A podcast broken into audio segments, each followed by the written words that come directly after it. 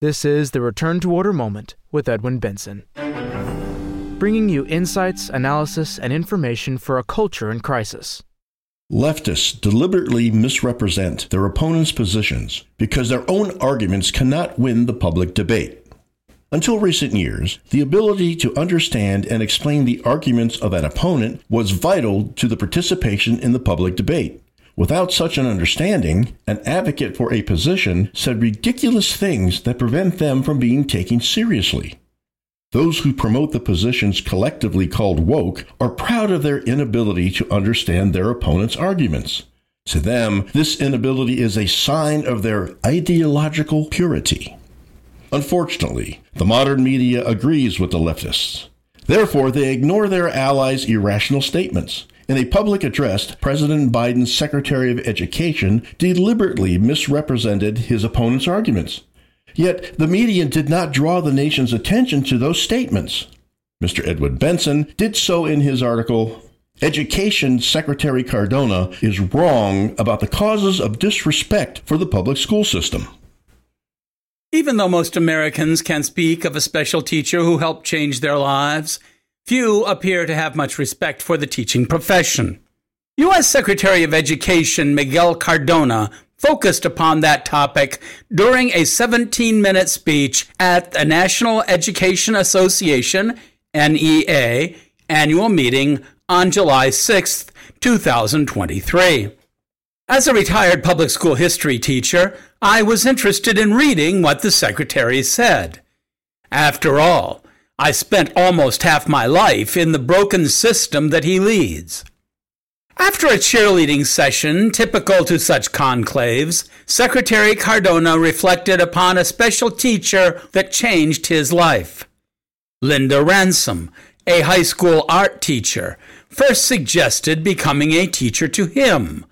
Quote, Miss Ransom saw something in me that I did not even see. Unquote. The secretary then told the audience, You represent tens of millions of taps on the shoulder, just like the one I got from Miss Ransom. You change lives. Unquote. However, the secretary claims toxic disrespect threatens the teaching profession. Quote, you went from pandemic to persecution. Unquote. In his telling, the disrespect has six sources. 1. Those willing to see teachers make less money than their peers in other professions. 2. Those who want to privatize education by establishing and promoting school choice programs. 3. Those who, quote, attack the safety and belonging of LGBTQIA plus students and students of color, banning books and whitewashing our history. Unquote. 4. Those who oppose affirmative action. 5. Those who have gotten, quote, millions in debt relief but throw a tantrum when we are trying to give teachers $10,000, unquote. And 6 those who, quote, would rather ban books than ban assault weapons, unquote. As the litany drew to a close, he said, I keep hearing about a teacher shortage issue. When are we going to talk about the national teacher respect issue? Unquote. Secretary Cardona, the issue is not teacher disrespect. It is system disrespect. And the system that Americans disrespect is the one that you lead. If the Secretary is so concerned about the teaching profession, let's discuss the reasons that Americans disrespect the education system. First, we disrespect a public school system that treats our faith and values as enemies. America's public schools once celebrated Christmas and Easter. Now these are shunted aside in favor of Black history, Hispanic heritage, and Pride months. Second, We disrespect a public school system that wastes our children's time with critical race theory while ignoring that too many of them cannot read, do long division, or understand the basics of civics. According to Education Next, more than 3,500 classrooms in the United States used 1619 project materials, even though they contain misstatements, faulty analysis, and outright fabrications about our nation's past. Third, we disrespect a public school system that includes pornography in school libraries. The American Library Association says that it opposes banning books. This is untrue. It is quite willing to ban books that promote ideas that it opposes. Fourth, we disrespect a public school system that sees students as draftees into the army of social justice warriors.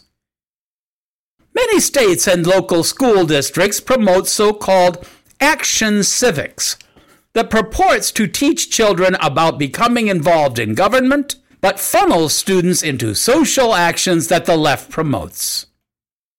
Fifth, we disrespect a public school system willing to force our daughters into restrooms and locker rooms with biological boys because one boy says that he wants to be a girl today.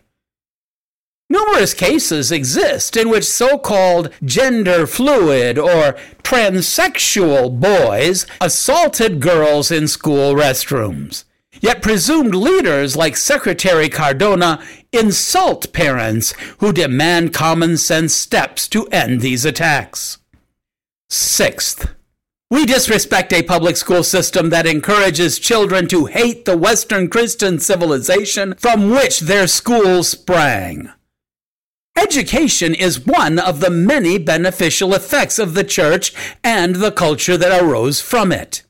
Yet, far too many teachers and administrators act as though part of their job is to vaccinate students from their own culture. Seventh, we disrespect a public school system that tells students of color that they cannot succeed because all white people oppress them. Modern society offers many examples of those, including a former president of the United States, who have seen great success despite their ethnic heritage. Yet many schools advocate ideas that further divide society into warring tribes. In so doing, they ensure that their students become angry revolutionaries rather than contributing members of a vibrant culture where all can prosper.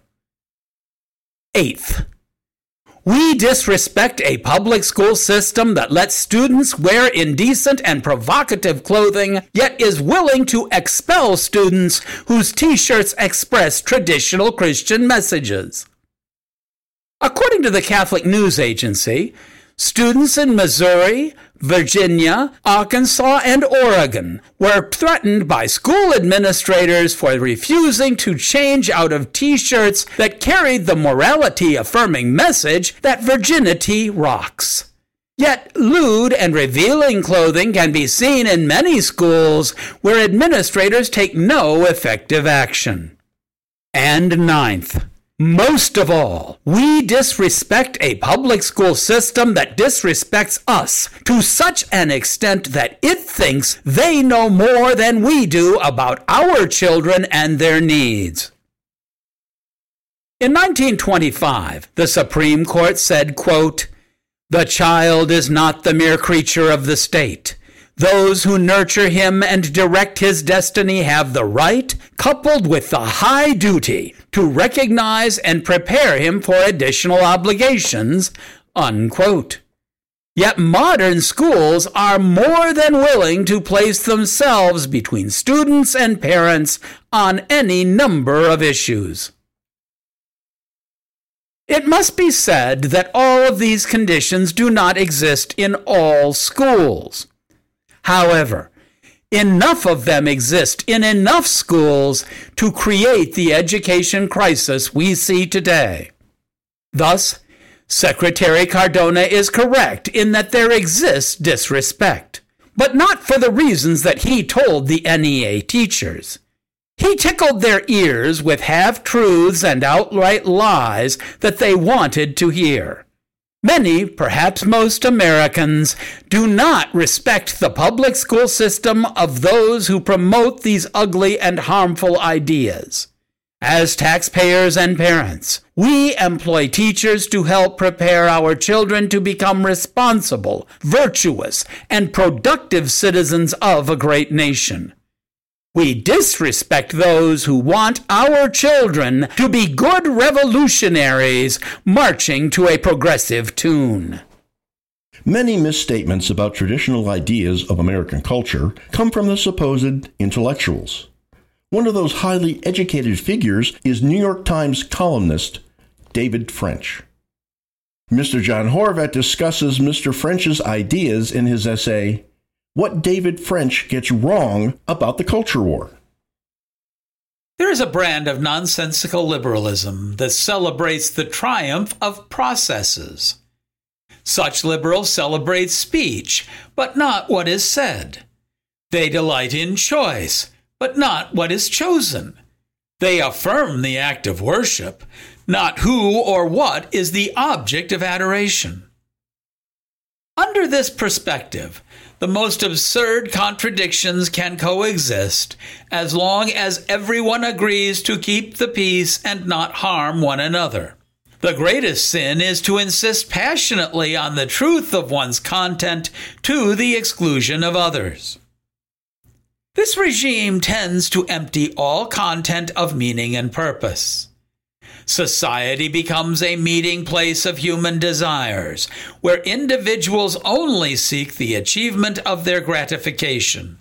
People can do whatever they want, since all desires are equal before the law. This festival of absurdity was recently well expressed in an op ed written by columnist David French. The piece is titled, How Christians and Drag Queens Are Defending the First Amendment. As a lawyer, Mr. French long fought for a place for Christian perspectives at the secular table. He supports the right of Christians to hold after school Christian clubs using public school facilities. He also favors the same privileges for after school Satan clubs or the now infamous drag queen story hours. Indeed, Anyone with access to public venues must be allowed to speak, regardless of the message, and even if opposed by a vast majority of concerned citizens. Some time ago, Mr. French got into a heated debate with conservative journalist Sohrab Ahmari, who made him the unwilling founder of a philosophy he dubbed David Frenchism. It might be defined as this mania of choice over what is chosen. It is the dogma of emptying out beliefs to the point that all might exist peacefully. Thus, Christians who promote God's law must be on the same legal footing as drag queens who oppose it. After school clubs honoring God must be treated equally with those that honor Satan. It is all a matter of choice and the implicit denial that there is a correct choice. In a society where the delivery of the message is defended over its content, there is no good or evil, right or wrong. There is only the act of delivery, in which the holder enjoys all rights while the opposition is suppressed. Parents cannot protect their children from evil influences because all influences are emptied of any moral meaning. Liberals who oppose God and His law have everything to gain by gaming this system that opens up a long forbidden platform to target children. Christians have everything to lose by creating a suicidal atmosphere of relativism and confusion that invites Satan in and undermines the faith. Everyone expects liberals to support this skewed vision of empty beliefs, since the process always tends leftward. However, the David Frenchist position is perplexing. He is one of the New York Times token conservatives. One would expect him to stand up for those defending God's truth in the fight for the culture. Instead, he blames the culture war for breaking the liberal peace. When one, quote, passionately supports a community or a cause, unquote, Mr. French says the natural human inclination is to want to protect or defend this position. And he claims this is wrong.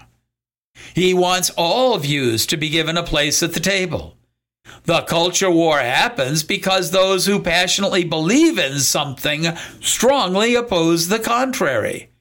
This ruins the game of emptiness.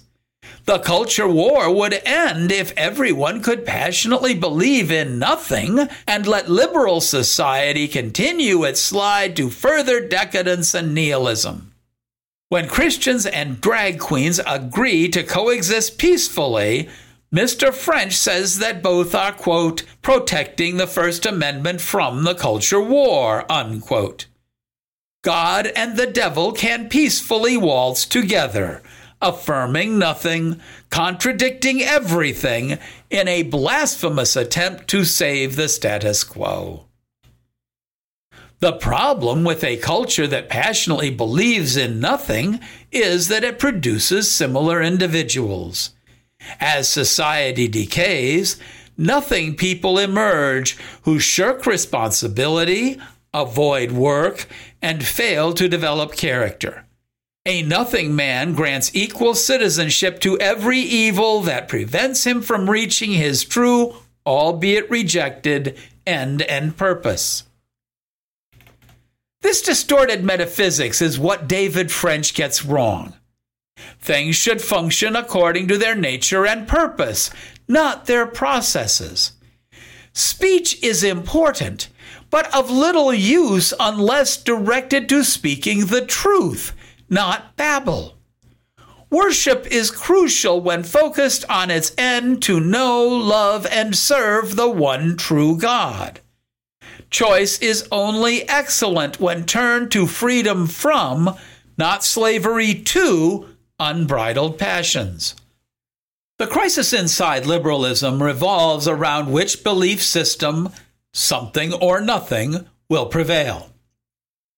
Conservatives, reacting to liberalism's emptiness, now see the answer in passionately believing in the few surviving Christian principles. Postmodern liberals claim only more belief in nothing will overcome the obstinacy of those who believe in something. It is a battle of certainties that touches on God. Liberalism is built upon a spirit of doubt that, rather than admitting the existence of God, turns his existence into a matter of personal opinion. That fiction no longer works in a world where human solutions increasingly fail. The culture war is happening because some people are rejecting key liberal premises and are returning to the ultimate something, which is God. They embrace the certainty that God exists, whether liberals believe in him or not. That shift changes everything. God and Satan are not equal powers, but eternal and unequal enemies. One rules over his creation, including heaven, earth, humanity, and the universe. The other, the eternal loser, reigns over an empire of nothingness and chaos. Perhaps the most obvious and dangerous example of leftist misrepresentation comes from those who presume to speak about science. Throughout the COVID crisis, so called experts admonished us to follow the science, as though they had solved all of its mysteries. Only by following their lead could the disease be conquered. All other opinions were rejected, this included the opinions of those whose scientific qualifications equaled or even exceeded those of the so called experts. Unfortunately, this tendency lives on. Even as the COVID crisis diminishes, It predominates among those so called scientists who claim to treat transgender patients. Mr. Benson considers their assumptions in his essay. Why cancel the scientists who follow the science? The LGBTQ plus lobby has held society hostage for the last few years with a new phobia. No, it is not the homophobia or transphobia labels cast upon its enemies. This phobia might be called factophobia. Factophobia's symptoms are easy to spot. It is a simple refusal to deal with facts, even when scientifically determined. Rational creatures use newly proven facts to reassess old and faulty assumptions. However, the LGBTQ plus lobby sees certain inconvenient facts as threatening its power. To give them up means abandoning the influence painstakingly built up over the last decade. That is intolerable. Before sharing the facts that the transgender absolutist sphere, it makes sense to list the threatened tenets of their worldview. 1. Being transgender is another kind of normality. It does not indicate a mental disorder. 2. Transgender tendencies are biological and present at birth. 3. The transgender condition is permanent. 4. There is no treatment for being transgender. The only realistic reaction is acceptance.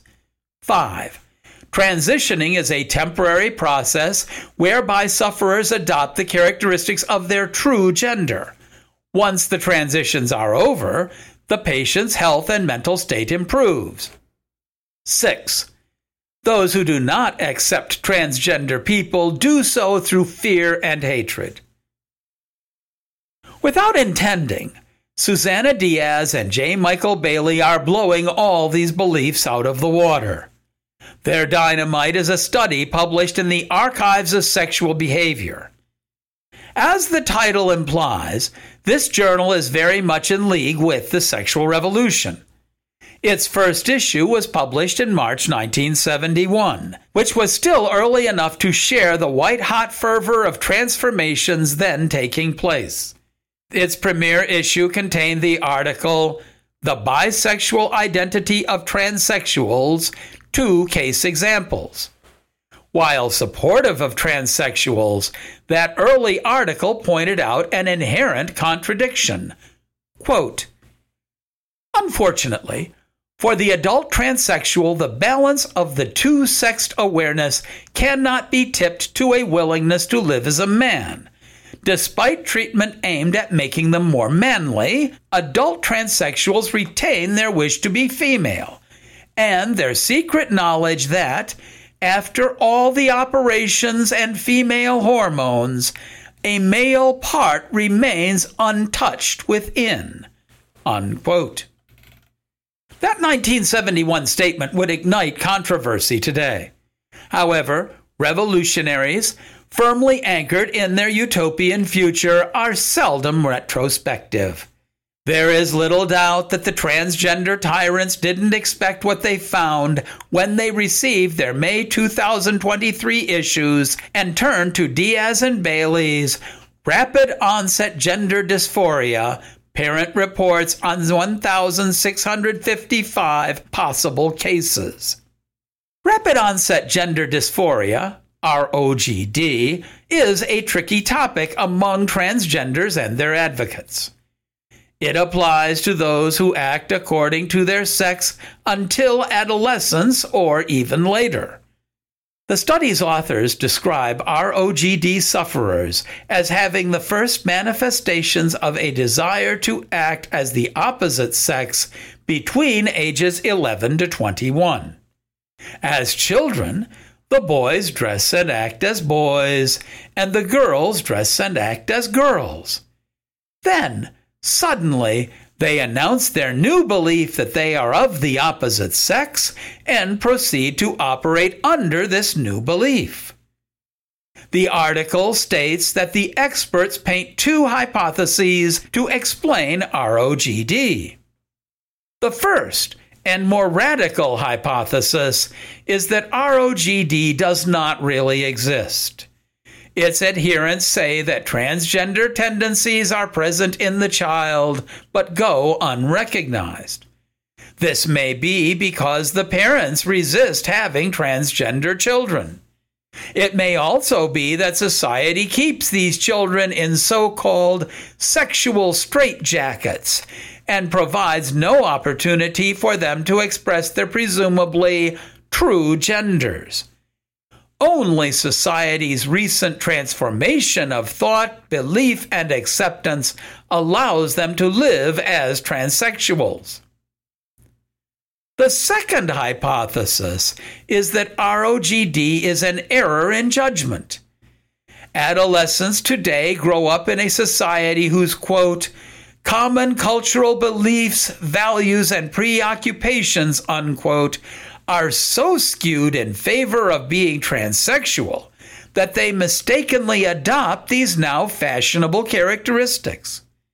As these beliefs have become more common, there has been an epidemic of ROGD, especially among adolescent females. The study aimed to determine which hypothesis was more likely to be correct. The method was interesting and controversial. The study's authors used websites created and used by parents who suspect that their children have ROGD. One of the authors sent these parents a detailed survey asking them to relate their children's experiences. The authors received 1,774 responses.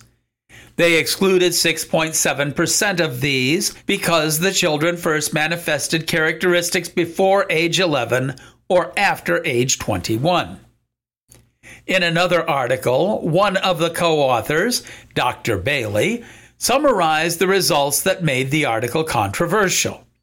Quote First, we identified 1,655 cases of ROGD, a significant number for activists to ignore. Second, parents said these youth had a high proportion of pre existing mental health problems, predating gender dysphoria by four years on average. Third, Youth with a higher preponderance of emotional problems were especially likely to have socially or medically transitioned. Fourth, the best predictor of transition was consulting a gender specialist, and parents who did so tended to feel that they were pressured to transition their children. Finally, parents said that their children's general functioning deteriorated after they socially transitioned. Unquote. The authors admit that their findings are limited. The parent respondents might have biases themselves or might misreport events. Collecting online responses does not have the scientific credibility that a double blind study has. However, the transsexual community was offended that the study was published in the first place. A short excerpt from an open letter with 100 signatories conveys the tone of this pseudo intellectual criticism. Quote, Publishing work on LGBTQ plus issues that does not meet the highest standards of academic and ethical rigor has caused a severe deterioration of the reputation of archives of sexual behavior within LGBTQ plus research. By granting scientific legitimacy to articles that do not meet the highest standards of academic and ethical integrity, Archives of Sexual Behavior is not only undermining trust in science, but also playing a distorting role in ongoing legislative and judicial debates over gender affirming care in many countries, including the United States. Unquote. The letter does not define the so called highest standards of academic and ethical rigor but it seems likely that the actual definition must agree with the activist preconceptions. The signatories falsely claimed that the parents who freely filled out the surveys did not consent to the results being published. They further demanded that the study be retracted from the journal and that the editor responsible be fired. Several scholars signing the letters threatened to, quote, no longer submit, act as peer reviewers, or serve in an editorial capacity, unquote, until that editor is replaced. The journal retracted the study as demanded and is investigating the editor. It seems that only some kinds of science are acceptable. An unbiased reading of the study indicates that gender dysphoria often arises from events, not biology. Yet these advocates are highly invested in the idea that it is biological. Yet, despite intensive study, no biological link has yet been found. Such statements are evidence of an agenda, not scientific facts. One has to ask why they are canceling the scientists who followed the science. This concludes. Leftists deliberately misrepresent their opponent's position because of their own arguments cannot win the public debate. Thank you for listening. Return to Order, of which this podcast is a part, strives to be a source of light in a dark and disordered world. Your prayers are appreciated. We publish a new episode every week as Tuesday becomes Wednesday at midnight. You can hear our programs in two ways. The first is to subscribe through your favorite podcast provider. Another is to go to our website, www.returntoorder.org, and click on the podcast link at the top of the page, which will take you to a list with the most recent podcast on top. Listeners can help Return to Order be more effective by giving us a five star rating with their favorite podcast service. Subscriptions and high ratings mean that more people will find the Return to Order moment online. We would also like to recommend Mr. John Horvat's book, Return to Order. It is available as a free download on our website, www.returntoorder.org, or in printed and recorded form through our bookstore. All rights are reserved. Copyright 2023 by the American Society for the Defense of Tradition, family, and property. TFP.